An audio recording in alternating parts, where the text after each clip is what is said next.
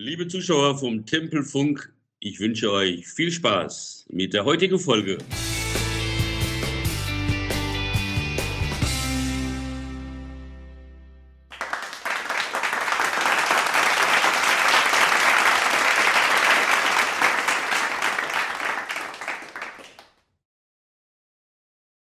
Hallo in die Runde. Bevor wir mit dem heutigen Interview starten, vielleicht mal ein kleiner Hinweis in eigener Sache. Es wäre schön, wenn ihr vielleicht mal auf meiner Homepage vorbeischauen würdet. Unter tempelfunk.de erfahrt ihr alle Neuigkeiten rund um meinen Sportpodcast. Ihr bekommt alle Links zu den jeweiligen Interviews, egal ob jetzt YouTube oder für die Podcast-Portale. Könnt, wenn ihr wollt, mit mir in Kontakt treten. Und, falls ihr ein paar Euro übrig haben solltet, erfahrt ihr auch, wie ihr mich unterstützen könnt. Okay, kommen wir nun zum Wichtigsten, und zwar zu meinem heutigen Gast. Mein heutiger Gast ist eine der erfahrensten und bekanntesten Sportmoderatorinnen Deutschlands. Angefangen beim DSF, für die Jüngeren Deutsche Sportfernsehen, über Sport 1 zu Magenta Sport und seit diesem Sommer ist sie für den neuen Sender Dein Sport aktiv. Ich freue mich riesig auf Ihren heutigen Besuch. Begrüßt mit mir Annette Sattler. Hallo Annette. Vielen Dank äh, für die netten Worte zum Einstieg. Schön, dass ich bei dir sein darf. Du bist geboren, habe ich gesehen, im für mich eine der schönsten Städte Deutschland, äh, in Potsdam, in Brandenburg, südwestlich von Berlin. Hast du noch Erinnerungen an deine Kindheit, an Potsdam zu DDR-Zeiten?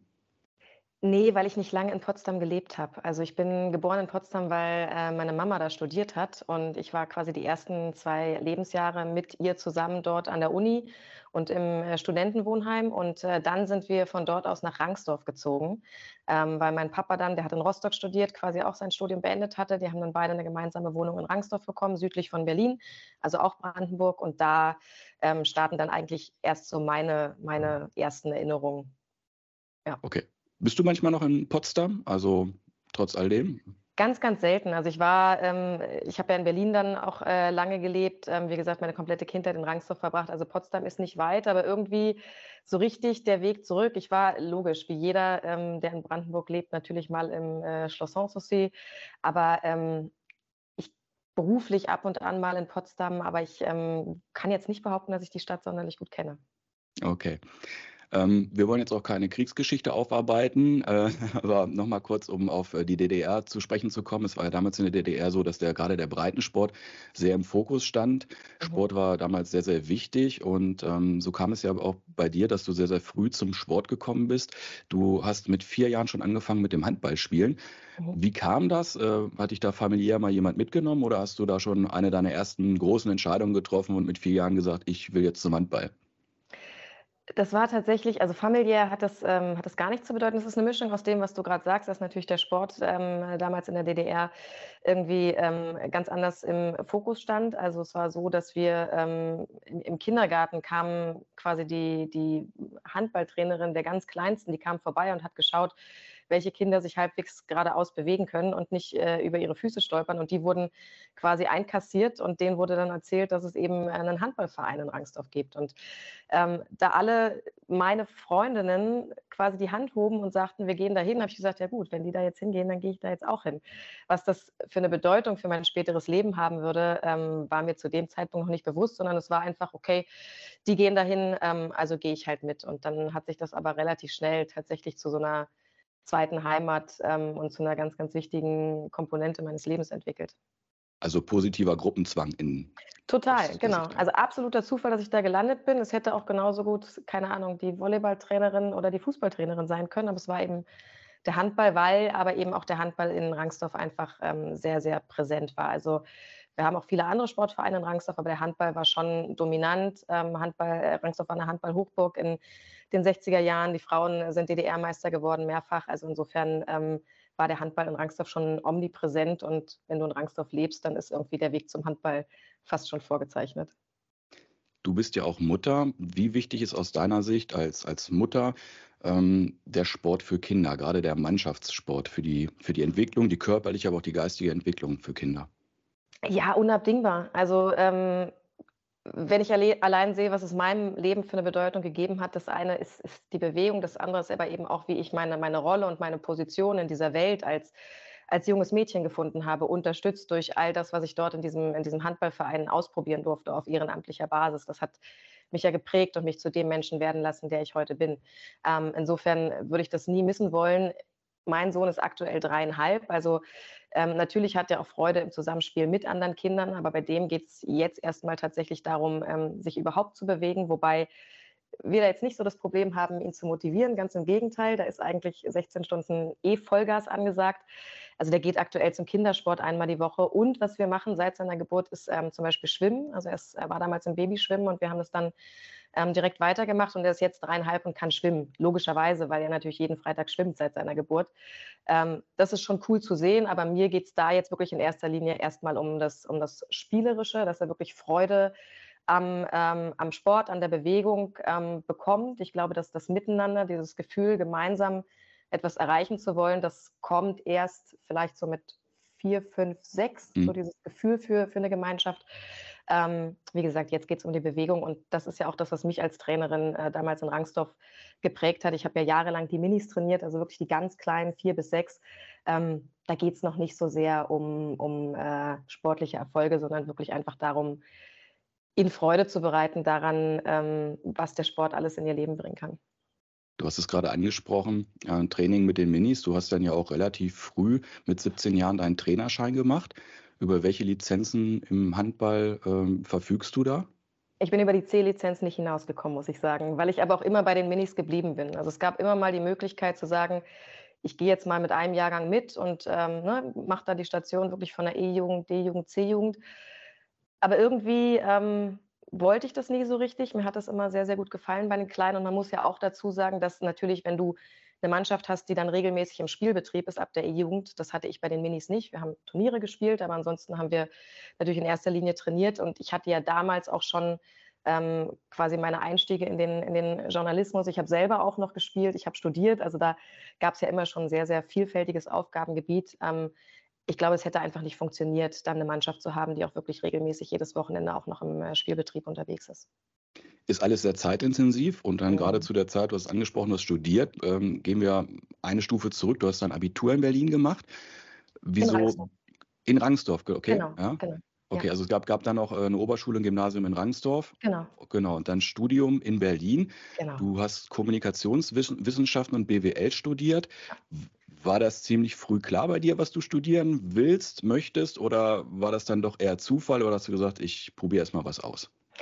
Nee, also es war auf jeden Fall klar, dass es irgendwie in die Richtung ähm, Kommunikation, Sprache, Medien geht. Und dann habe ich halt geschaut, welche Möglichkeiten habe ich. Für mich war relativ klar, dass ich eigentlich Berlin nicht verlassen möchte. Ähm, das lag zum einen daran, dass ich ähm, schon jemand bin, der Veränderungen erstmal scheut und der eigentlich ganz gerne so in seiner kleinen äh, Wohlfühlblase unterwegs ist. Und zum anderen lag es daran, dass ich ja schon, schon während meiner Schulzeit äh, Kontakte damals zum DSF hergestellt hatte, zur Außenredaktion. Ich habe mein erstes Praktikum in den, in den Winterferien der 13. Klasse gemacht und mir wurde damals eben auch signalisiert, dass es durchaus Sinn machen würde, nach dem Abitur nochmal vorbeizuschauen für ein weiteres Praktikum und dass sich da möglicherweise Dinge ergeben könnten. Also war für mich immer klar, ich möchte schon in Berlin bleiben.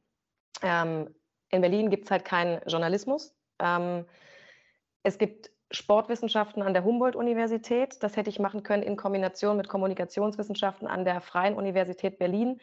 Das wären Wege gewesen, da wäre ich einen halben Tag unterwegs gewesen, um von einer Vorlesung zur anderen zu kommen. Also war jetzt irgendwie auch nicht so ganz praktisch. Und dann ähm, habe ich gesagt, okay, dann Kommunikationswissenschaften an der FU und dann brauchte ich ein zweites Hauptfach quasi. Und dann war das eine ganz pragmatische Entscheidung zu sagen, okay, BWL geht immer irgendwie, kann man immer irgendwas mit anfangen. Und wenn es mit dem, mit dem Journalismus nicht funktioniert, dann kannst du in der Kombi zumindest irgendwie noch, keine Ahnung, Öffentlichkeitsarbeit in Unternehmen oder Marketing oder irgendwie was in die Richtung ähm, machen. Ja, das war die Idee dahinter und ähm, dann habe ich es halt gemacht, ja.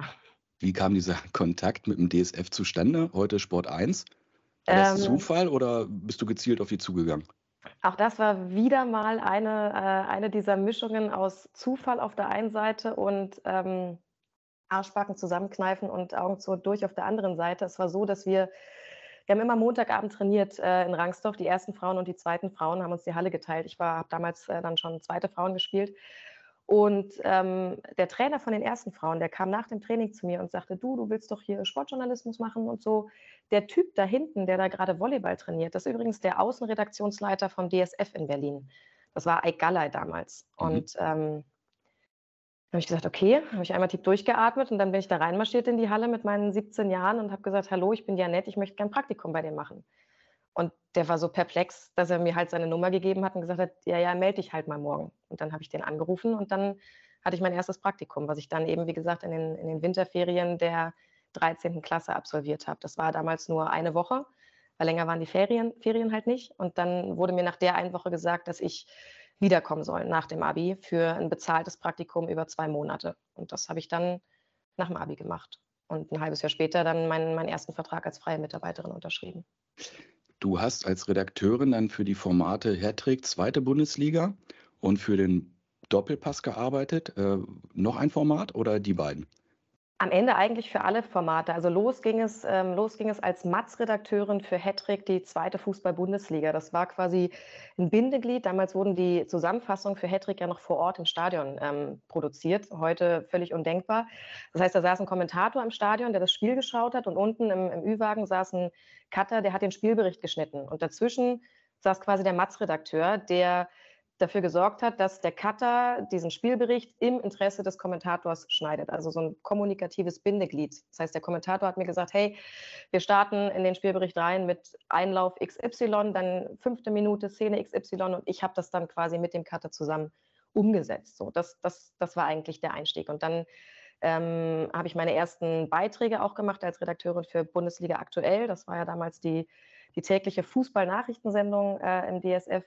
Dann kam ähm, die Field Reporter-Tätigkeit für Hattrick dazu. Also ich habe dann eben auch angefangen, Interviews in der, in der zweiten Liga zu machen. Wie war der dann Sprung, Annette, wenn ich kurz da reingrätschen ja. darf? Wie war dieser Sprung, jetzt von hinter der Kamera arbeiten und dann als Field Reporterin? War das jetzt so, du schnappst dir das Mikro und für dich war das gleich klar, ich kann das? Oder waren nee, das erstmal komplett nee. andere Welten? Komplett an. Ich glaube, das Gute war, dass dieser Field Reporter-Job Hattrick ja noch so eine Zwischenstufe war zwischen vor und hinter der Kamera. Also du, mhm. ich stand ja trotzdem hinter der Kamera. Das heißt, ich war nicht zu sehen im Bild. Maximal war es so, dass meine Stimme mal zu hören war, weil eine Frage von mir mit reingeschnitten wurde. Das heißt, das war eigentlich ein, ein ganz cooles Annähern so an diese, an diese Arbeit vor der Kamera, ohne wirklich vor der Kamera zu sein. Ähm, krasser war der Sprung dann damals 2009, als ich dann wirklich angefangen habe, vor der Kamera ähm, zu moderieren. Aber auch, auch dieser Sprung war heftig. Ich kann mich da noch ganz genau daran erinnern weil mich mein damaliger ähm, Kollege ziemlich äh, ja, reingeritten hat, aber in positiver Hinsicht, glaube ich. Also äh, im wahrsten Sinne des Wortes rein ins kalte Wasser, weil ich sollte eigentlich nur ihn begleiten als, als sogenannte Learnerin. Also ich sollte mir das anschauen, ähm, wie er das macht. Und äh, auf der Fahrt hat er mir dann gesagt, du übrigens, äh, ich habe heute ja noch eine private Verabredung im Stadion, ähm, mach du mal. Und dann stand ich da plötzlich so eine Stunde vorm Spiel und dachte, oh Gott, oh Gott, oh Gott, äh, was, was tue ich hier eigentlich? Ähm, aber rückblickend betrachtet war das genau richtig, weil wenn ich zu viel über Dinge nachdenke, dann wird es schwierig. Also das war ähm, zack rein und los ging es, Adrenalin an und dann äh, war es auch einfach cool am Ende, es geschafft zu haben. Kennt man den Kollegen? Ist er bekannt oder? Das ist äh, mein, mein heutiger äh, Teamlead Handball bei meinem neuen Auftraggeber Dein, Carsten Pitschika. Ah ja. Er war da, damals, also Ike Gala und Carsten Pitschika waren damals die Außenredaktionsleiter vom DSF und die beiden ähm, haben mich schon nachhaltig geprägt in meinen ersten Jahren. Positiv wie, wie negativ. Wie hast du diesen Tag denn verarbeitet, als du dann abends auf der ja, Heimfahrt warst? Was waren das so für Gefühle? Was waren das für Eindrücke für dich? War dir denn klar, also das ist jetzt hier mein Weg? es war eine weitere Bestätigung dafür, dass, es nichts, dass ich nichts anderes will im Leben, als genau das zu tun. Ähm, also jede, jeder Entwicklungsschritt hat mir immer mehr gezeigt, dass, ähm, dass ich in die richtige Richtung unterwegs bin, ohne gleichzeitig zu wissen, ob es am Ende auch wirklich funktioniert. Also so wie ganz am Anfang nicht absehbar war, dass ich so schnell Interviews in der zweiten Liga führen würde und in, in so jungen Jahren, genauso war eben damals nicht absehbar, dass ich ein paar Jahre später ähm, moderieren würde und, und vor der Kamera stehen würde. Ähm, aber es waren immer Bestätigungen dafür, dass es richtig ist, all diese Arbeit zu investieren. Ich glaube, das ist wichtig, dass du irgendwann an so einem Punkt bist, wo du, wo du Dinge zurückbekommst und wo du, wo du spürst, dass, ähm, dass es sich einfach lohnt. Weil ähm, das sieht ja von außen aus, außen betrachtet immer alles so toll aus, äh, dieser Job, den wir da machen. Aber was da gerade an den ersten Jahren auch für, für Investitionen und äh, für Anstrengungen drinstecken, das sehen halt die meisten Leute nicht. Also Ne, viele, viele meiner Freunde damals mit Anfang 20 haben ein ausschweifendes Privatleben geführt und waren unterwegs am Wochenende und haben das Leben genossen. Ähm, das gab es halt bei mir nicht. Ich war halt am Wochenende, entweder habe ich selber gespielt oder ich war ähm, fürs DSF unterwegs. Das heißt, äh, große Partys gab es da halt nicht wirklich. Aber das konntest du alles mit deinem Wohnort Berlin verbinden. Ja? Also hast da gewohnt, gelebt ja. und bist dann halt immer für die Aufträge, sag ich jetzt mal, dann in die Stadien gefahren und genau. dann abends oder am nächsten Tag wieder zurück. Genau, meistens am selben Tag noch zurück, genau, ja. Ja. Ähm, ich habe gelesen, 2015 hast du dann bereits eine eigene Produktionsfirma gegründet. Anna Medien heißt die, mhm. richtig? Ja. Was produziert ihr da so für Formate? Die gibt es nicht mehr, die Firma. Die okay. haben wir ähm, Ende 2019 haben wir die geschlossen. Ähm, das haben Geschäftspartner und ich zusammen gemacht. Ich bin ja dann 2019 äh, schwanger geworden und ähm, ja, wenn du Mama wirst, dann, dann überlegst du halt oder ist dir halt schon bewusst, dass sich das Leben dramatisch ändern wird. Dazu kam, dass ich dann auch nach Magdeburg gezogen bin, weil mein Mann gebürtiger Magdeburger ist und äh, beruflich an Magdeburg gebunden. Das heißt, auch die, die räumliche Entfernung wäre da gewesen. Ich hätte dann natürlich auch nicht mehr so in dem Maße da aktiv mitwirken können, ähm, ja, wie es vorher der Fall war. Und dann habe ich meinem Geschäftspartner damals mitgeteilt, dass ich ähm, aussteigen möchte aus dieser Produktionsfirma. Und äh, wir haben dann am Ende gemeinsam beschlossen, dass wir, dass wir die Firma schließen werden und jeder seine eigenen Wege geht. Genau. Okay. Hast du irgendwas mal für die Zukunft hier geplant, dass du in dieser Richtung vielleicht nochmal irgendwie, ja, selbstständig, nenne ich es jetzt mal, äh, werden willst, möchtest? Alles, alles äh, durchaus denkbar und möglich, aber ich, ähm, es war mit der Firma damals auch so. Ich ähm, habe jetzt nicht so fünf Jahrespläne oder zehn Jahrespläne in der Schublade liegen, sondern ähm, ich schaue einfach ganz gerne, was, was das Leben so bringt und treffe dann Entscheidungen, wenn, wenn bestimmte Dinge auf mich zukommen. Also ja, es ist durchaus vorstellbar, aber es ist jetzt auch nicht so, dass ich sage, ich muss jetzt auf jeden Fall nochmal gründen. Ähm, ich bin selber gespannt, was die nächsten Jahre noch so bringen. Du warst dann unterm Strich ja einige Jahre beim DSF Sport 1 mhm. und ich meine, es war 2017, kam dann der Wechsel zu Magenta Sport. Ähm, genau. Besonders hast du da die dritte Liga kommentiert, moderiert. Mhm. Wie kam dieser Wechsel? War das so dein eigener Wunsch, dass du jetzt mal sag, sagtest, äh, ich brauche jetzt mal eine Luftveränderung, möchte mal was anderes erleben? Oder war das ganz anders? Das war damals eine to to total verrückte und, und auch sehr, sehr emotionale Zeit. Also ich war, man muss dazu sagen, ich war ja 14 Jahre bei Sport 1. Ich habe da 2003 meinen ersten Vertrag unterschrieben. Bis 2017, 14 Jahre als, als erster Auftraggeber. Also die, dieser Laden hat mich einfach wahnsinnig geprägt ähm, in positiver Hinsicht. Ich konnte unheimlich viel ausprobieren. Ich habe dort tolle Menschen kennengelernt. Ich habe äh, beruflich tolle Erfahrungen machen dürfen. Ich habe die Handball-Bundesliga moderiert. Ich war auf Handball-Welt- und Europameisterschaften unterwegs. Ähm, Redaktionsleiterin in Berlin, konnte mir dann ein Team aufbauen. Also das war einfach so unglaublich vielfältig und erfüllend, dieser Job, ähm, dass ich mir eigentlich nie hätte vorstellen können, irgendwo anders hinzugehen. Und dann hat sich die rechte Situation verändert, wie es halt äh, leider so oft ist in unserer Branche. Also es war dann irgendwann klar, dass ähm, wir die Handballrechte verlieren werden. Das war ein sehr, sehr großer Teil meiner Arbeit. Dann war klar, dass ähm, wir die Zweitligarechte verlieren werden, was ebenfalls ein sehr, sehr großer Teil meiner Arbeit war. Und dann kommst du natürlich automatisch ins Überlegen, ähm, A, reicht das noch? Das, was dann, ich war ja immer freie Mitarbeiterin mein Leben lang und keine Festangestellte. Das heißt, du musst halt schon gucken, reicht die Anzahl an, an möglichen Aufträgen noch, um mein Leben zu finanzieren? Und reicht es mir persönlich auch, auch emotional, nur in Anführungszeichen Außenredaktionsleiterin in Berlin zu sein und ähm, ja, ein bisschen was für einen Doppelpass und für, für Bundesliga aktuell zu machen. Und die Antwort war relativ schnell klar, dass mir das eben nicht reicht. Und dann ähm, ja, spricht man natürlich mit allen möglichen Sendern, ähm, die es so gibt und schaut, wie man sich äh, zukünftig neu aufstellen kann. Und das war schwierig damals, muss ich zugeben. Ähm, da habe ich zum ersten Mal festgestellt, dass so schön es ist, so lange für einen Sender zu arbeiten, so schwierig es auch ist, wenn du dann irgendwann weg willst, weil jeder dich mit diesem Sender in Verbindung bringt und dir eigentlich sagt, ach naja, nee, du, du bist ja Sport 1. Und da kannst du dreimal sagen, nee, ich bin eben nicht mehr Sport 1, ich möchte mich verändern.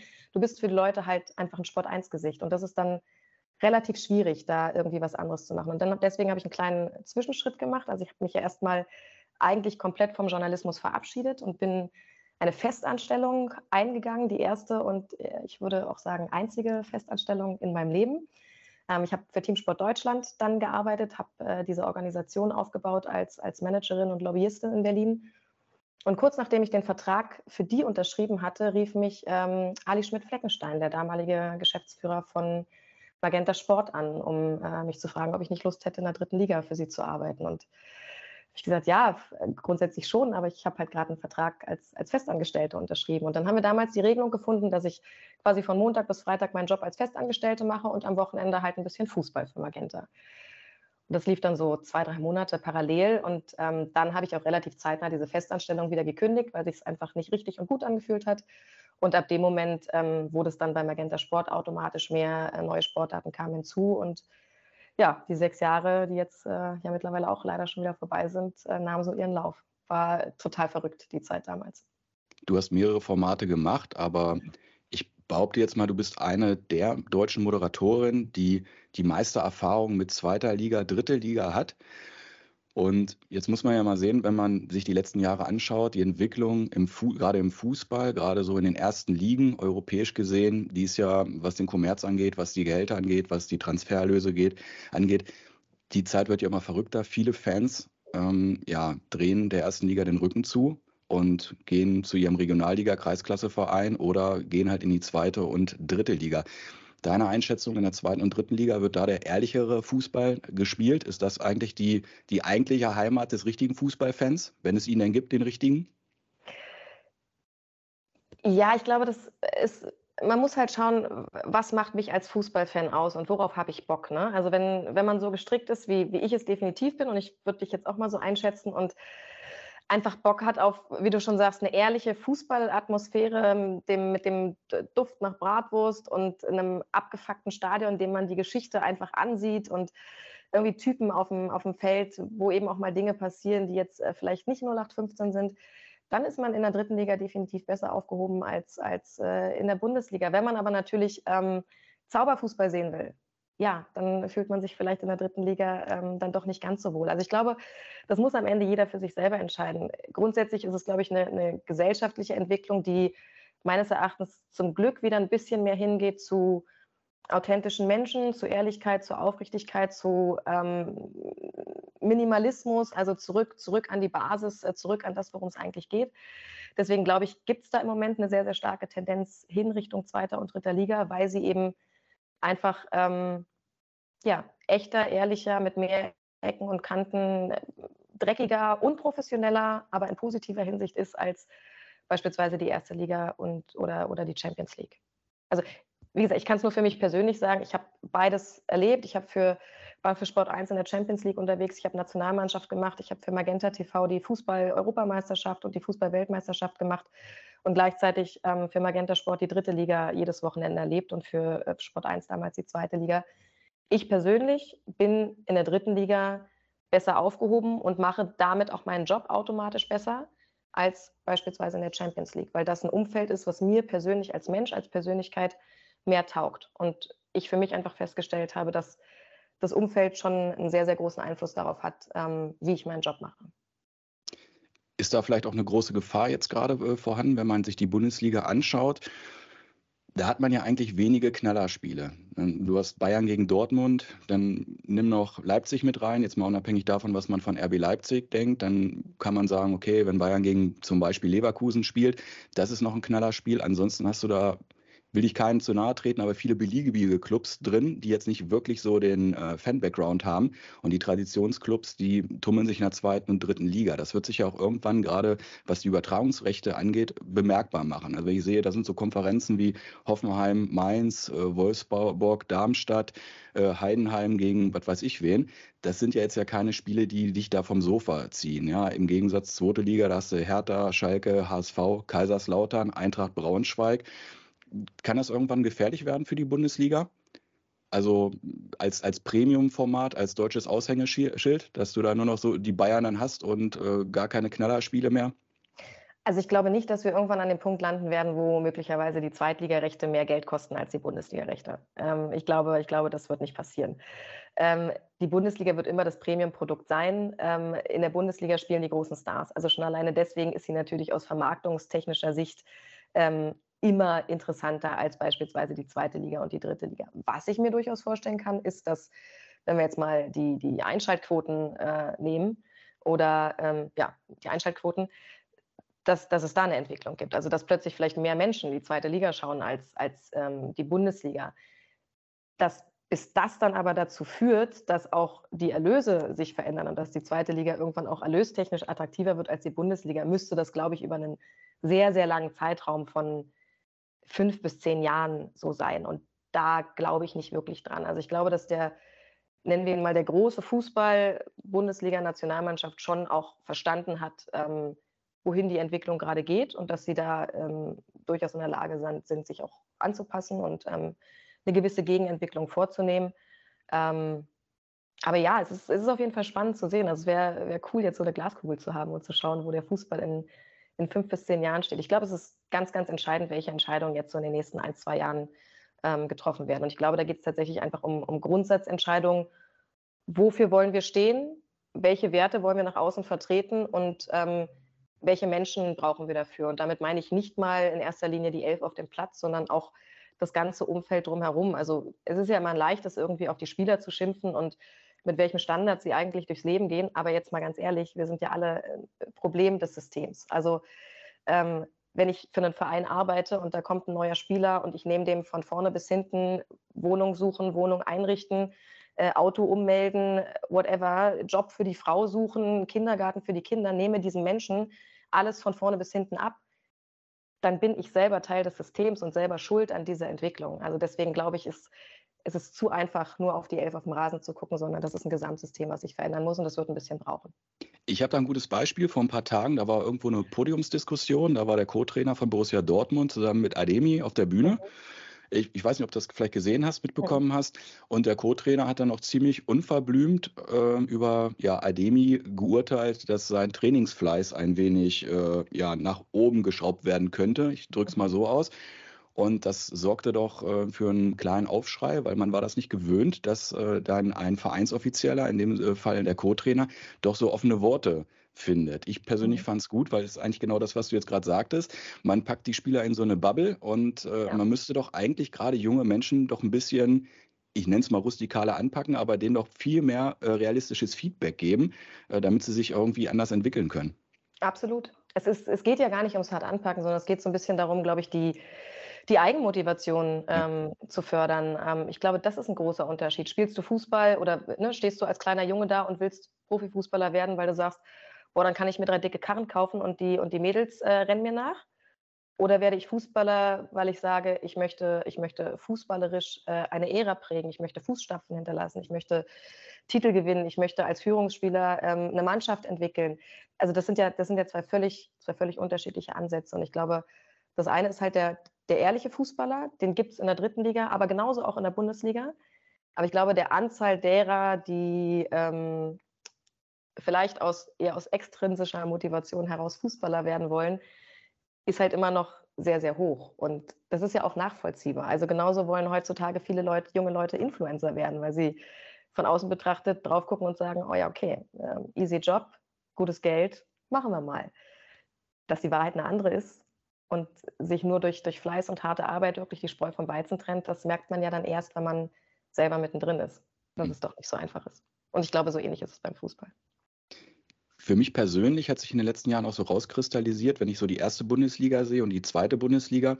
Aufsteiger in der Bundesliga haben es heute meiner Meinung nach schwerer als noch vor 10, 15 Jahren, sich da zu halten. Du hast viele Vereine, die dann gleich wieder absteigen, weil die, gerade die finanzielle Schere zwischen den beiden Ligen extrem groß wird. Bestes Beispiel jetzt ähm, Schalke und Hertha oder gerade Schalke aufgestiegen, gleich wieder abgestiegen. HSV, der sich jetzt seit, glaube ich, nunmehr sechs Jahren in der zweiten Liga tummelt. Hättest du da einen Vorschlag oder eine Meinung, wie man so diese Schere ein bisschen mehr schließen könnte, um ein wenig mehr Ausgeglichenheit zwischen den Ligen herstellen zu können, um es Aufsteigern etwas einfacher machen zu können? Also du, du meinst, dass, es, dass, es der, dass der Grund dafür rein die, die geringeren finanziellen Möglichkeiten ein, sind? Ein Grund, ein Grund, ja. denke ich, ja. Gut, ich meine, dann könnte natürlich ein Ansatz sein, aber das ist immer die Frage, wie solidarisch zeigen sich dann die anderen, dass man halt die Fernsehgelder eben nicht nach, nach Platzierung äh, vergibt, sondern vielleicht eher nach dem Solidarprinzip. Aber da gibt es dann halt noch ein paar andere Vereine, die dem auch zustimmen müssen. Und da äh, fängt das Problem ja, ja schon wieder an. Also in erster Linie guckt ja, guckt ja erstmal jeder auf sich selber, ähm, was ja auch okay ist und nachvollziehbar, weil ne, die Bayern müssen halt auch zusehen, dass sie, dass sie ihre Titel möglichst auch international holen. Die haben auch gewisse Verpflichtungen. Ja, es sollte auf jeden Fall nicht sein, was irgendwie von außen mit externen Geldern jetzt noch äh, ähm, Aufsteiger von der zweiten Liga in die erste Liga unterstützt, weil ich glaube, wenn wir den Sport in Deutschland unterstützen von außen, dann gibt es ein paar andere Sportarten, die das nötiger hätten als der Fußball. Wie ist deine persönliche Meinung zu 50 plus 1? Ich hatte letztes Jahr ein äh, sehr lebendiges Interview, so will ich es mal nennen, mit Martin Kind darüber. Mhm. Ähm, der hat dann natürlich aus Gründen seine sehr eigene Meinung. Was sagst du dazu? 50 plus 1, ist das noch zeitgemäß oder sollte man das Ganze einfach kippen, ehrlich sein? Weil man hat ja auch viele Ausnahmevereine, so nenne ich es mal in der Bundesliga. Wäre es dann nicht einfach, wenn man sagt, komm, wir lassen das und jeder soll sich so finanzieren, wie er es für richtig hält? Schwierige Frage. Ich überlege jetzt gerade,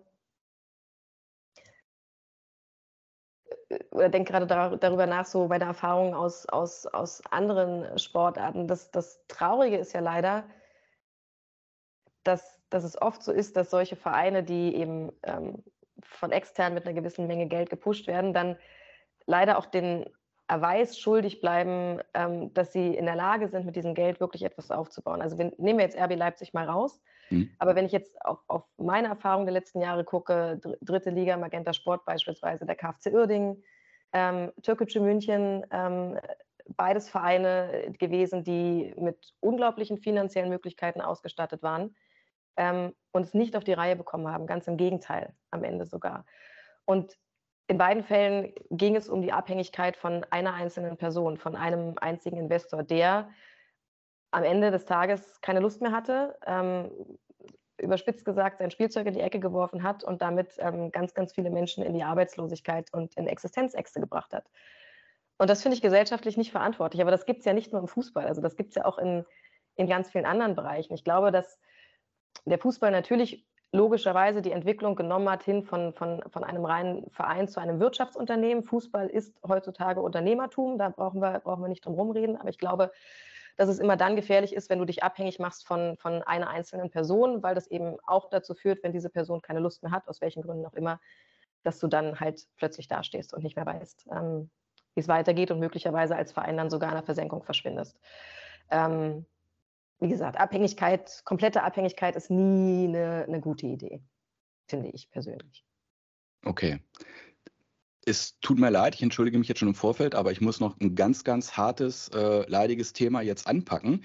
Und mhm. zwar, ihr von Magenta Sport habt ja letztes Jahr im äh, November, Dezember die WM äh, aus Katar übertragen. Ich fand auch eine super Übertragung, habe mir sehr viele Spiele auch angeschaut und äh, das habt ihr wirklich ganz klasse gemacht. Ja, Nationalmannschaft, die deutsche Nationalmannschaft hat ja da ein wieder mal elendiges Bild abgegeben und äh, auch da immer mehr Fans wenden sich von der Nationalmannschaft ab. Ich habe im März mir das Länderspiel Deutschland gegen Belgien in Köln angeschaut, leider muss ich sagen. Was läuft denn da deiner Meinung nach schief? Wir haben jetzt ja das dritte Turnier in Reihe auf Deutsch gesagt verkackt. Und es ist halt nicht mehr des Deutschen liebstes Kind. Und mein subjektiver Eindruck ist, dass in der DFB-Spitze und gerade in der Nationalmannschaft dort in den Köpfen vielleicht noch nicht ganz angekommen ist, wie sehr man sich von der Masse, von dem Fan eigentlich entfernt hat. Sehe ich das richtig oder schätzt du das anders ein als Profi? Also ich ähm, glaube, dass die WM in Katar ähm, eine Riesenchance gewesen wäre, und ich sage bewusst gewesen wäre, ähm, ehrlich und aufrichtig äh, an die Probleme ranzugehen, auch wenn es weh tut. Und da gab es ja genug Menschen, auch, auch gerade bei uns im, im Fußball-WM ähm, Tabia Kemmer, ganz vorneweg, ganz, ganz großartige Ex Expertin mit, mit tollen Ideen und immer rein mit dem Finger in die Wunde. Äh, die hat ja auch mehrfach ange angesprochen, was das Problem ist. Wenn du dann aber siehst, ähm, welche Personalentscheidungen dann danach getroffen worden sind. Also natürlich ist Rudi Völler jemand, dem wir im deutschen Fußball eine ganze Menge zu verdanken haben. Aber ist er mit, mit seinen Ansichten und mit denen hat er ja nicht mehr hinterm Berg gehalten, sondern er hat, es hat sich ja ganz offensichtlich auch in den Tagen danach gezeigt, dass er von bestimmten Dingen, die sich in der Gesellschaft verändert haben, Gott sei Dank verändert haben, nicht sonderlich viel hält. Ähm, ist das die Personalie, die wir jetzt wirklich brauchen, wenn wir darüber reden, dass sich der Zeitgeist verändert hat und dass sich der Fußball von der, von der Gesellschaft entfernt hat? Brauchen wir dann jemanden, der eigentlich eher für den alten Fußball steht? Oder brauchen wir nicht eher jemanden, der den Blick für den neuen Fußball hat und der den Blick für die Bedürfnisse der Menschen da draußen hat? Und da glaube ich, hätte man andere personelle Entscheidungen treffen können, wenn nicht sogar müssen, weil ich sehe im Moment jetzt nicht wirklich viel, was sich verändert. Aber ist Rudi nicht vielleicht, also ich fand es auch überraschend, diese Entscheidung. Dann habe ich mhm. mir gedacht, okay, das ist ja alles im Hinblick auf die äh, Euro 24. Ja, der, den Rudi hat man da jetzt ja nicht hingesetzt, weil er jetzt die nächsten 20 Jahre strukturieren soll, sondern ich glaube, es ging in erster Linie darum, jetzt einfach mal äh, Ruhe da reinzubringen. Und Rudi Völler ist halt ein Sympathieträger, der kann halt viele Diskussionen mit einem Daumen nach oben und einem Augenzwinkern einfach mal vom Tisch äh, nehmen, abräumen. Aber und, stopp, da sind wir genau bei dem Punkt. Ist das nicht ja? Ganz kurz. Und, und aber, und das finde ich dann wieder gut, er ist vielleicht aber auch derjenige, der den Spielern mal sagt, ich will jetzt keine Namen nennen, aber den einen oder anderen mal sagt, pass auf, du musst hier nicht jeden Tag deine Gucci-Tasche äh, beim Training in die Kamera halten und der Friseur muss jetzt ja auch nicht fünfmal am Tag kommen, auch inklusive Trainerteam, mhm. äh, sondern bringt erstmal hier eure Leistung. Da stehen auch ein paar Fans, ein paar Kinder. Das, ihr seid die Vorbilder, gebt mal ein paar Autogramme und zeigt euch mal ein bisschen nahbar. Und da glaube ich, ist der Rudi vielleicht mhm. die bessere Wahl. Ich kann das aber nachvollziehen, was du sagst. Ja klar, die gesellschaftlichen Themen, die jetzt, ähm, die man jetzt auf dem Tisch hat, die jetzt heute auch der Zeitgeist sind, die kann er sicherlich nicht äh, bearbeiten und voranbringen. Da jetzt aber meine Frage direkt. Ist das denn die Aufgabe der deutschen Nationalmannschaft, diese Themen zu beackern? Man hat ja gesehen bei der Regenbogenbinde in Katar, das ging ja schief. Also, das stimmt. Ist, für, mich, für mich ist es so, ich will die sehen, die sollen auf dem Platz stehen. Ich bin auch noch so ein Typ, wäre schön, wenn alle die Nationalhymne mitsingen. Und dann äh, muss ich das Gefühl haben, die zerreißen sich für das deutsche Trikot. So. Und diese andere Diskussion sind gesellschaftliche Themen, finde ich. Und ich mhm. finde, da überfrachtet man die Nationalmannschaft mit. Also meine Meinung jetzt. Okay, ich, ich, vers ich versuche es mal abzuarbeiten. Also ich glaube, ähm, Thema Regenbogenbinde ist deswegen schiefgegangen, weil es nicht aufrichtig war. Weil genau wie du sagst, man ja. den, den, Spielern ein Thema aufgezogen hat, das, das nicht ihres war. Und deswegen hat es auch nicht funktioniert. So.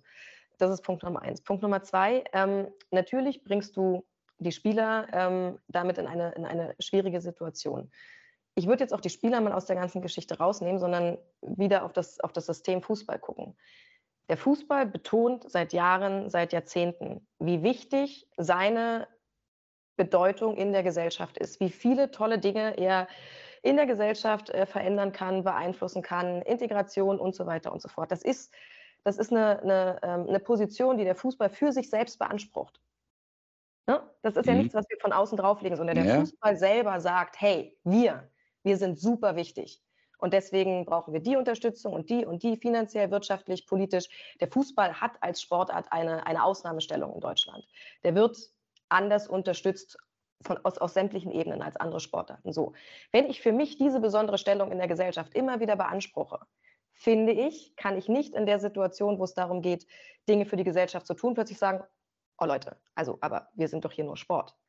Also das ist mir zu einfach, verstehst ja. du? Ja, ich kann nicht das eine, das eine wollen und die Annehmlichkeiten ähm, für mich mitnehmen und auf der anderen Seite dann, wenn es wirklich ähm, hart auf hart kommt, sagen, oh nee, jetzt ähm, wollen wir aber eigentlich nur Fußball spielen.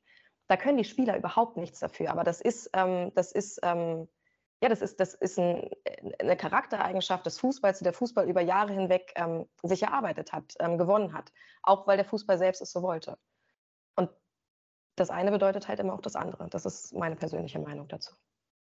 Zum Thema Eigenwahrnehmung. Es gab jetzt ja schon diesen oder gibt diesen Trailer ähm, auf Amazon Prime ab 8. September, glaube ich, läuft dieser Doku-Film über die äh, in Anführungsstrichen über das tolle Abschneiden der deutschen Nationalmannschaft in Katar. Ich glaube, die Gefahr ist sehr groß, dass das für den DFB wieder ein Eigentor wird, aber man konnte es wohl rechtemäßig nicht mehr verhindern, dass Amazon diesen Film ausstrahlt und im Trailer, gut, das ist ja immer nur so ein Ausschnitt, man weiß jetzt ja noch nicht, weil ich den Film nicht gesehen habe, wie sich das weiterentwickelt, aber es haben sich doch schon einige sehr darüber mokiert, äh, ist Hansi Flick zu sehen, wie er bei der Mannschaftsbesprechung den Satz bringt, sinngemäß, ich habe schlecht geschlafen, weil in Deutschland uns niemand unterstützt, niemand zu uns hält. Äh, ist das nicht vielleicht jetzt wirklich genau diese, diese falsche Eigenwahrnehmung? Müsste da nicht vielleicht einer da mal wirklich sitzen? Und diese Rolle hätte ich jetzt mir von Rudi Völler gewünscht. Ich ja. kann natürlich jetzt nicht beurteilen, ob er es nicht vielleicht sogar macht. Und die alle mal ein bisschen in den Arm nimmt und schüttelt und sagt, wacht mal alle ein bisschen auf, guckt mal, was ihr hier abliefert, äh, guckt mal, was ihr für Kohle verdient, äh, guckt mal, was ihr hier für ein Leben führt. Ist euch alles gegönnt, aber die Leute sind da, äh, die drücken euch die Daumen, eigentlich der Nationalmannschaft. Wir wollen ja das eigentlich, dass ihr gut abschneidet. Und dann liefert ihr hier nur Murks ab und gebt so ein Bild ab. Also dieser Regenbogenbinde für mich, ich, meine persönliche Meinung, Nationalmannschaft ist mit so gesellschaftlichen Themen absolut überfordert. Ähm, gibt ja aber vollkommen recht, ja, der Fußball oder die Nationalmannschaft will sich damit aber immer schmücken. Und wenn ich mich aber hinstelle und sage, ich trage hier die Regenbogenbinde und gerade Manuel Neuer in der Pressekonferenz schwadroniert groß, DFB steht hinter ihm, dann muss ich die Dinge auch tragen. Also egal, was dann passiert wäre, dann muss ich die Dinger tragen und muss ich durchziehen. So war das natürlich ein absolutes Einknicken. Und jetzt nochmal den Turnaround. Ähm, wie, wie können wir es hinkriegen, wie kann die Nationalmannschaft es hinkriegen, im Hinblick auf die Euro 24 ein doch etwas sympathisches Bild zu entwickeln, sodass das Land wieder hinter der Mannschaft steht, hinter der Nationalmannschaft? Ich bin nicht bekannt für Pessimismus, aber ich glaube, dass dieses eine Jahr, was äh, bis zur Euro äh, noch bleibt, dafür nicht ausreicht. Hm. Ehrlich gesagt. Ähm, die Euro ist in meinen Augen dann eine Chance, wenn du es schaffst, während des Turniers sportliche Relevanz zu entwickeln. Also wenn du, wenn du es schaffst, als deutsche Nationalmannschaft ein gutes Turnier zu spielen und ähm, sagen wir mal irgendwie mindestens bis ins Halbfinale zu gehen, so, dann glaube ich, kriegst du, kriegst du die Sympathien der Menschen wieder. Und dann wird es halt darauf ankommen, wie du dich dann in dem Fall, wo die, wo die Aufmerksamkeit wieder da ist, wo die Sympathie plötzlich wieder da ist, wie du dich dann verhältst.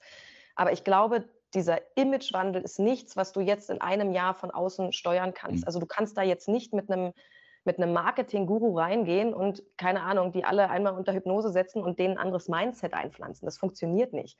Das ist ja, das sind ja Dinge, die über Jahre hinweg, wir haben es vorhin gesagt, das System Fußball, in dem du, in dem du groß wirst, in dem du ähm, zum Teil ab deinem zehnten Lebensjahr irgendwie aufwächst mit Vorbildern vor Augen und wo Wege einfach vorgezeichnet sind.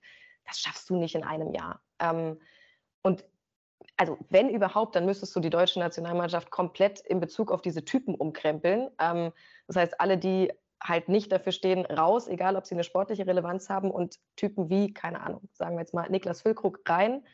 Ähm, aber dann schaffst du es wahrscheinlich wieder keine sportliche Relevanz zu haben. Also ich glaube wirklich, die einzige Chance ist, spielt ein gutes Turnier, konzentriert euch auf das Wesentliche und dann, wenn es sportlich läuft, verhaltet euch verdammt nochmal richtig ähm, und bleibt demütig und bodenständig und macht den Leuten da draußen, draußen einfach Spaß. Und dann, das ist, glaube ich, es ist nicht, nichts, was du steuern kannst. Ich glaube, das wäre ein Fehler jetzt. Ähm, vielleicht ist das genau der Fehler, der im Fußball gemacht wurde in den letzten Jahren, dass man eben zu viel versucht hat zu steuern, zu maximieren, zu perfektionieren. Ähm, und deswegen sind wir jetzt bei so einem gefühlt glatten, perfekten Gebilde, an dem wir uns alle irgendwie satt gesehen haben. Ein Aushängeschild, ein positives, war ja immer unsere Frauennationalmannschaft. Und es hat sich ja gerade im Frauenfußball sehr, sehr viel getan die letzten Jahre. Es ist jetzt immer noch ja kein Pari zwischen den Männern, aber gerade die Spitzenspielerinnen haben doch jetzt was Gehalt angeht und ähm, ja, äh, Trainingsleistungen und Unterstützung doch schon aufgeholt. Jetzt sind die auch in diesen Negativstrudel reingezogen worden. Äh, Vorrunden aus bei der Weltmeisterschaft, womit ja überhaupt gar keiner gerechnet hat. Äh, ist jetzt, droht jetzt dem Frauenfußball in Deutschland dadurch wieder ein Rückschritt? Nein, glaube ich nicht, weil ähm, sportliche Misserfolge sind ja nicht das Problem. Also sportliche Misserfolge sind ja auch nicht das Problem der, der Männer. Ähm, das kann ja mal passieren. Wichtig ist halt, wie du, wie du danach wieder aufstehst oder wie du dich im nächsten Turnier präsentierst und wie du halt mit diesen, mit diesen Fehlern und mit diesen Misserfolgen umgehst, wie du sie aufarbeitest, aufarbeitest, kritisch aufarbeitest, ehrlich aufarbeitest. Ähm, deswegen finde ich jetzt, ja, es war super schade. Also das, das, muss man einfach sagen. Es ist super schade, dass sie diesen, diesen Schwung jetzt auf sportlicher Ebene nicht mitnehmen konnten, dass dieses Turnier jetzt frühzeitig für sie beendet ähm, wurde. Ähm, ich glaube, es hätte der Entwicklung des, des äh, Frauenfußballs noch besser getan, wenn sie ein erfolgreiches Turnier gespielt hätten, logischerweise.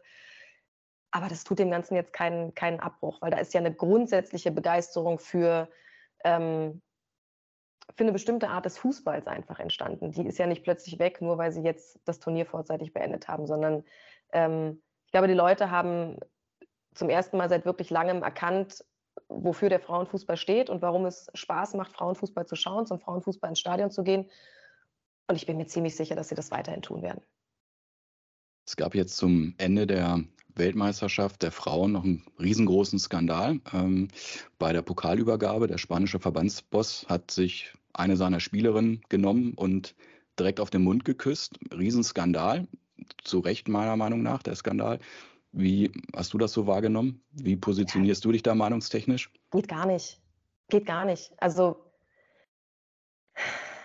könnte ich durchdrehen, wenn ich sowas mitkriege, wirklich. Das ist, ähm, es ist übergriffig, es ist respektlos, es ist ähm, grenzüberschreitend, ähm, es ist Machtgehabe. Ähm, der weiß ganz genau in der Situation, also ich will ihm gar nicht unterstellen, dass er das mit Absicht gemacht hat. Also vielleicht war das wirklich so eine, so eine intuitive, impulsive Handlung. Aber da sind wir beim entscheidenden Punkt. Die, den Impuls, das zu tun, überhaupt erst zu bekommen, dafür musst du halt auch auf eine bestimmte Art und Weise ticken. Also keine Angela Merkel wäre niemals auf die Idee gekommen, wen Joshua Kimmich auf Zunge ja, zu wen, ne, ja, auf den Mund zu küssen. So, also es ist so, es ist so unfassbar abwegig und so, sorry, wenn ich sage, aber toxisch männlich, so etwas zu tun, überhaupt auf die Idee zu kommen, so etwas zu tun und sich dann jetzt auch noch im Nachhinein hinzustellen und zu sagen, was wollt ihr denn eigentlich alle? Ist doch alles super und ich habe doch gar keinen Fehler gemacht. Das ist eigentlich das Allerschlimmste an der Geschichte. Ähm, also noch schlimmer, dass es überhaupt passiert ist, ist, wie er jetzt im Nachhinein ähm, damit umgeht. Katastrophe. Man merkt auch da in diesem Thema oder bei diesem Thema, diesem Generationenkonflikt, Kalle Rummenigge, der hat ja so sinngemäß dann den Ausspruch gebracht, dass das jetzt so nicht schlimm ist. Er hat auch schon Männer bei großen Titelgewinnen geküsst, nicht auf dem Mund, aber vor Freude. Gut, okay, wo er vor Männer. Freude Männer hinküsst, weiß ich jetzt nicht. Männer und ja. nicht Frauen. Das ist ja. der große Unterschied, Kalle. Tut mir leid. Ja, also du meinst schon, der Verbandsboss müsste da auf jeden Fall zurücktreten. Es gibt ja jetzt großen Druck. Viele Spielerinnen sagen, sie spielen nicht mehr. Auch männliche äh, Spieler der äh, Männernationalmannschaft Spaniens haben gesagt, also solange er jetzt der Verbandsboss ist, werden sie aus Protest an keinem Länderspiel mehr teilnehmen. Vielleicht wäre er sogar um den Rücktritt herumgekommen, wenn er, wie gesagt, offen und aufrichtig im Nachhinein mit der Situation umgegangen wäre und einfach gesagt hätte, hey Leute, da habe ich richtig Scheiße gebaut, es tut mir leid. Ähm, jetzt mittlerweile mit dem Verhalten danach gibt es für mich keinen anderen Weg als Rücktritt. Und ich finde es gut, dass ähm, die Spielerinnen Position beziehen und ganz klar sagen, unter diesem Menschen machen wir nicht weiter. Und noch besser finde ich, dass männliche Kollegen sich anschließen, weil nur so ja. wird es funktionieren. Solidarität. Es ja. Solidarität. Es geht, es ist leider immer noch so, dass der, dass, der, dass der Männerfußball halt eine andere Bedeutung und damit auch eine andere Gewichtung hat als der Frauenfußball. Und deswegen ist es in solchen Situationen ganz wichtig, dass der Frauenfußball da auch die männliche Unterstützung ähm, bekommt. Kann man absolut unterstützen, ja. Und ähm, wir sind, können gespannt sein, was die nächsten Tage bringen. Wie gesagt, wir zeichnen hier am Sonntag auf. Ich werde nächste Woche, also in den nächsten zwei, drei Tagen, das Interview veröffentlichen. Mal schauen, ich denke mal, da sind wir dann schon ein wenig schlauer. Mal schauen, wie der spanische Verbandsboss dann heißt. Ja, wir haben es vorhin schon angesprochen. Eine große Leidenschaft von dir neben dem Fußball ist der Handball. Jetzt mal Hand aufs Harz, wie ein Podcast von dir heißt. Was, was, äh, was ist denn so schöner für dich? So ein Einsatz in einer schönen Handballhalle ähm, oder ähm, Flutlichtspiel im Stadion beim Fußball? Naja, genau diese Grundsatzentscheidung habe ich ja gerade irgendwie treffen müssen Betroffen, für mich in meinem Leben. Ähm, äh, es sind zwei Herzen in meiner Brust. Am Ende sieht man an meiner Entscheidung, dass ähm, das eine Herz dann doch ein bisschen größer ist und ein bisschen mehr schlägt. Ähm, wenn wir jetzt mal zurückschauen auf wie das alles begonnen hat vor 20 Jahren, ähm, dann hat der Fußball eine wichtige Bedeutung in meinem Leben, weil es damit natürlich losging. Ähm, also mir wurde relativ deutlich in meinem ersten Praktikum signalisiert, das ist alles toll mit deiner Handballbegeisterung, aber wenn du Sportjournalistin werden willst, dann kommst du halt um den Fußball nicht drum So. Ähm, das heißt, mit dem Fußball ging es los. Ähm, da habe ich meine ersten Schritte gemacht, meine ersten Erfahrungen gesammelt. Dann kam irgendwann durch einen totalen Zufall der Handball hinzu. Also eigentlich der, der Jackpot des Lebens. So, und dann durfte ich genau diese Sportart auch noch acht Jahre lang für, fürs DSF und für Sport 1 begleiten. Das war, das war die größte Zeit, ähm, rückblickend betrachtet, muss ich ganz ehrlich sagen, weil ähm, ich plötzlich in meinem natürlichen Umfeld unterwegs war und gemerkt habe, dass wenn ich die Leidenschaft für, für, für das Berufliche, die Leidenschaft fürs Moderieren, die Leidenschaft für den Journalismus mit meiner Leidenschaft für den Sport, der mich seit meinem vierten Lebensjahr einfach geprägt hat, in dem ich aufgewachsen bin. Das ist, die Handballhalle war mein zweites Zuhause. Da hast du mich gefunden, wenn ich nicht in der Schule war. So, zu Hause war ich nur zum Schlafen. Ähm, wenn du das miteinander verbinden kannst, dann, ähm, dann bist du, man sagt immer so schön, die beste Version deiner selbst, aber dann bist du am, am, am echtesten, am authentischsten. Und ähm, dann kam der Wechsel zum Magenta Sport und plötzlich die dritte Liga und neue Sportarten mit Basketball und Eishockey. Und Magenta Sport war insofern was Besonderes, weil ich zum einen diese dritte Liga sehr, sehr schnell ins Herz geschlossen habe, weil sie eben so unglaublich echt und aufrichtig war und mir da einfach tolle Menschen begegnet sind und ähm, es wahnsinnig Spaß gemacht hat, da zu arbeiten und dann eben mit Basketball und Eishockey neue sportliche Herausforderungen kamen. Und dann kamen, dann habe ich Basketball-Europameisterschaften und Weltmeisterschaften gemacht und Fußball-Europameisterschaften und Weltmeisterschaften und eigentlich, ne, also das, das Leben war perfekt.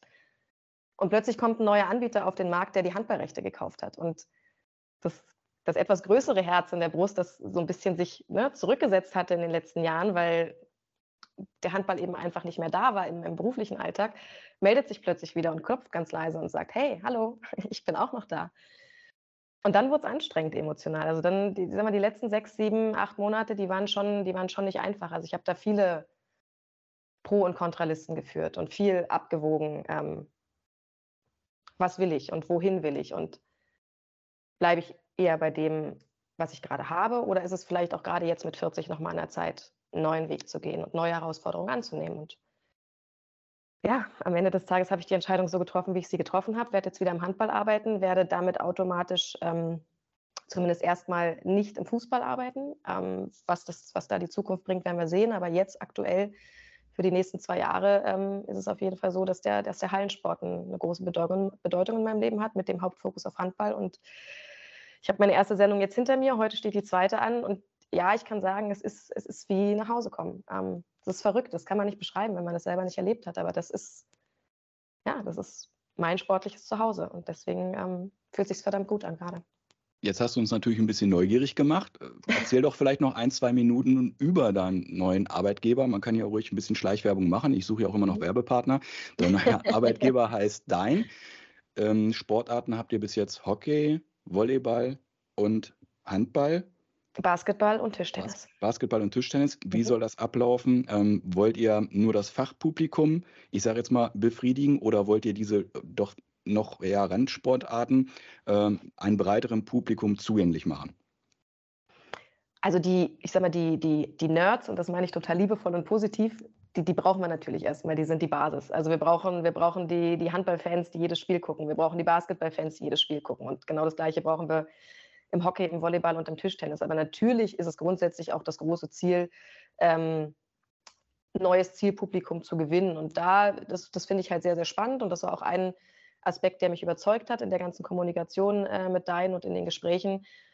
Da wird halt schon jetzt erstmalig ein neuer Ansatz ähm, gewählt, indem man eben sagt, okay, die jüngere Zielgruppe ist eben nicht mehr der klassische, klassische Fernsehzuschauer, sondern die jüngere Zielgruppe konsumiert eher über Second Screen, über kleine Häppchen, ähm, hier mal zwischendurch, da mal zwischendurch, ähm, weil das Leben einfach schneller geworden ist. Und deswegen hat Dein eben den Ansatz zu sagen, okay, wir haben zum einen natürlich unser Angebot im, im Pay-TV, unsere Live-Übertragung, wir gehen aber auch bewusst ins Free-TV. Also das Spiel, was ich heute beispielsweise machen werde, wird es auch im, im Free-TV zu sehen geben, okay. ähm, für alle, die kein Dein-Abo haben.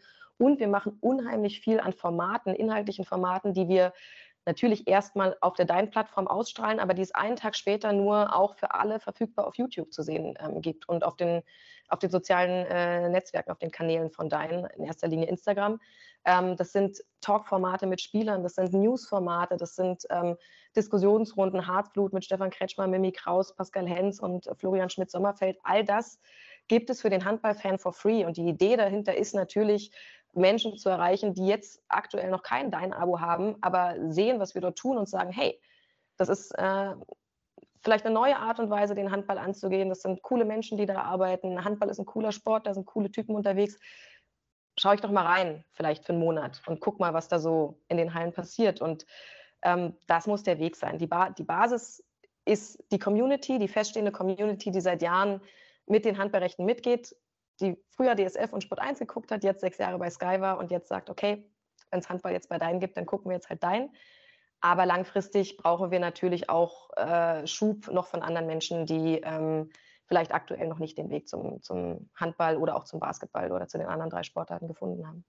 Das hört sich auf jeden Fall sehr interessant an. Wenn es meine Zeit nachher noch zulässt, werde ich dann einmal reinschauen in ein Spiel. Bin ich sehr gespannt. Vorletzte Frage. Ich habe den Joke versucht vorhin anzubringen. Du hast ja jetzt auch einen Podcast. Ich glaube, äh, wenn ich das richtig gesehen habe, hast du den übernommen von Florian Schmidt, Sommerfeld. Hand ja, aufs nicht Harz. alleine, genau. Also Markus ja. Götz und ich machen das im Wechsel.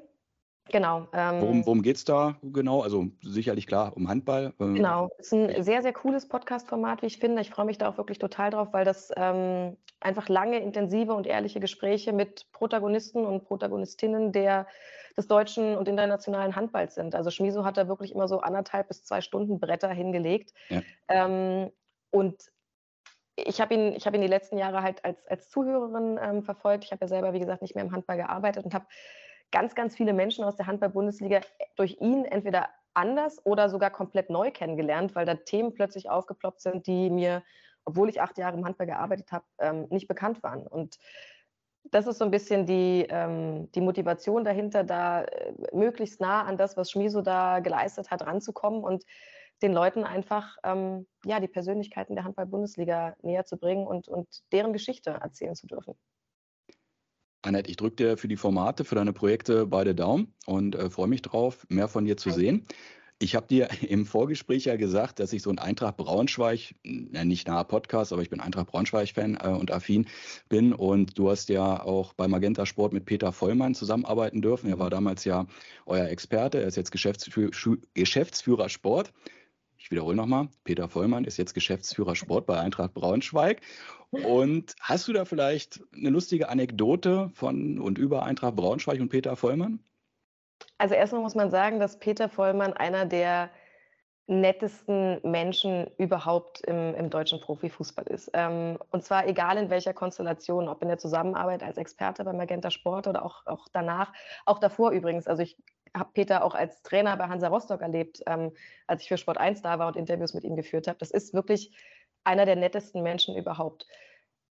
Es gab allerdings mal eine Situation, die fand ich überhaupt nicht nett, obwohl er sie total nett gemeint hat. Und zwar ähm, ich mag meinen Geburtstag nicht. Ähm, ich feiere nicht gern meinen Geburtstag und ich gehe an meinem Geburtstag am allerliebsten arbeiten, damit ich mich gar nicht erst mit irgendwelchen Gedöns auseinandersetzen muss. Und das schaffe ich eigentlich, also in den 20 Jahren Berufserfahrung war ich, glaube ich, an 18 Geburtstagen arbeiten. Es hat also bisher immer relativ gut geklappt, weil immer irgendwas ist. Ähm, und dann gab es einen Geburtstag, es war vor, ich weiß es gar nicht mehr, zwei, drei, vier Jahren, also irgendwann in diesen sechs Jahren Magenta, als ähm, Peter dann schon Geschäftsführer war bei Eintracht Braunschweig. Ich hatte Geburtstag, bin wie immer arbeiten gegangen, niemand wusste Bescheid. Dachte ich, Peter Vollmann wusste es. Ich habe keine Ahnung woher, aber Peter Vollmann wusste, dass ich an diesem Tag Geburtstag habe. Und dann hatte ich ihn auch noch ausgerechnet als äh, Live-Gast im Vorlauf. Und ich habe meine Sendung moderiert, habe auf den Spieltag geschaut, Tabelle, bla bla. Schaue nach rechts, um Peter Vollmann zu begrüßen. Und er kommt auf mich zu mit einem riesengroßen Strauß Blumen. Live on air.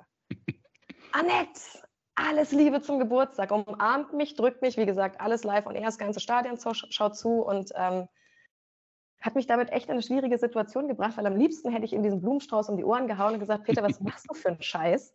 Aber das kannst du natürlich nicht machen in der Situation, weil er damit, also er wusste ja nicht, dass ich meinen Geburtstag nicht, nicht mag. Er wollte mir eine Freude machen.